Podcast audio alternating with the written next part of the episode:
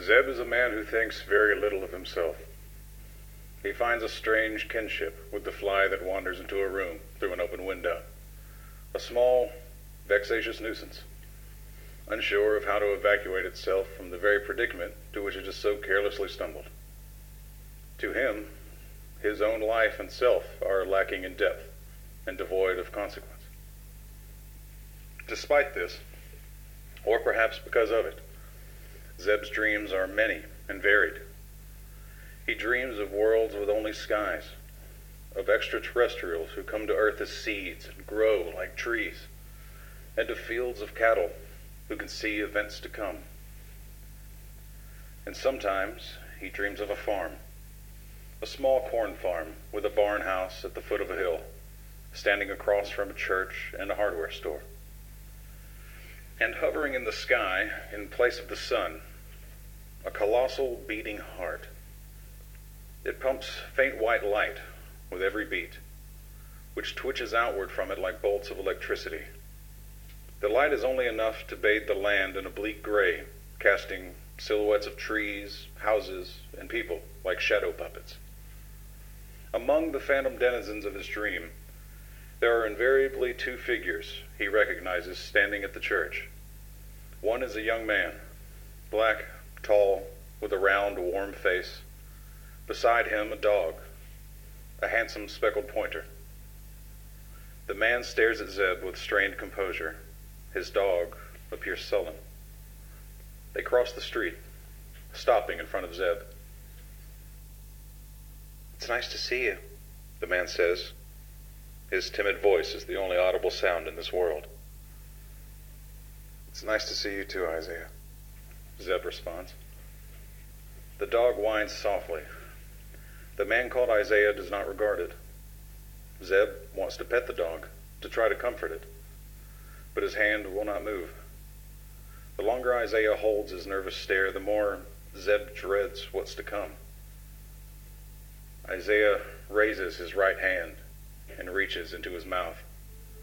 His face clenches in pain and struggle and he chokes back a cry of torturous effort.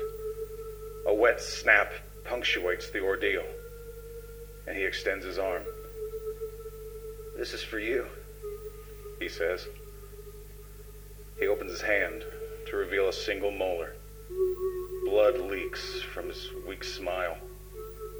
The dog whines again, pushing its face into his leg. Isaiah strokes it tenderly. Zeb takes a step back. I. I don't want it, Isaiah. The words are like hot sand in his throat. A tear rolls down Isaiah's cheek, still perked in a mask of stiff cordiality. His lips tighten as he looks down at his dog and kneels. The dog cries and struggles as Isaiah prods into its mouth. It kicks frantically at the ground, its claws clicking against the pebbles in the dirt, until Zeb buckles once again at the sound of that awful wet snap. Isaiah retracts his hand and embraces his dog for a long moment, stroking it and touching his head to its own. Then he stands up and extends his hand once again. No! No, I don't want them! Zeb cries. Isaiah takes a long, deep breath. I know, he says.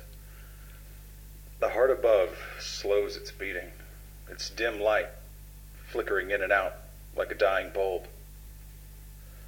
For the briefest of moments, Zeb can see small white figures in the distance, though he's given no chance to acknowledge them.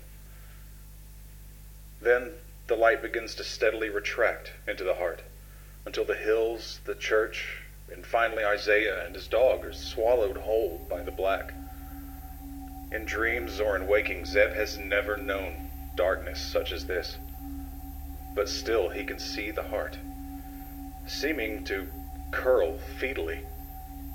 And from a previously unseen fissure in its center, it splits, revealing two rows of stone gray, perfectly straight teeth and a bruised, purple tongue. It shrieks into the oblivion of its making, and Zeb's flesh, bones, and organs reverberate with the magnitude of its anguished cry. Zeb feels something else as well an itching, squirming sensation in his foot as the pair of teeth burrow into it. He feels them propelled through the veins in his legs, up through his stomach, and finally clamping onto his own heart. From the Diary of Isaac Pierce. Subject Zebulon Clark, age 58. July 19, 1971.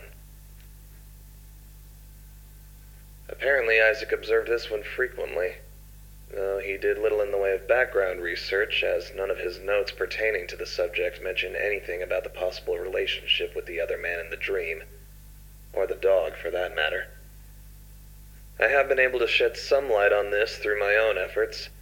Zebulon Clark was born and raised in Colby, Kansas, where in July of 1931 a young resident by the name of Isaiah Douglas reportedly disappeared. His dog was also discovered dead in his home. Unfortunately, that was all I was able to find out with any degree of certainty. Details of the disappearance were few and far between, and all those close to Mr. Douglas at the time of his disappearance have since passed. Mr. Clark himself died in 1989, apparently of heart failure.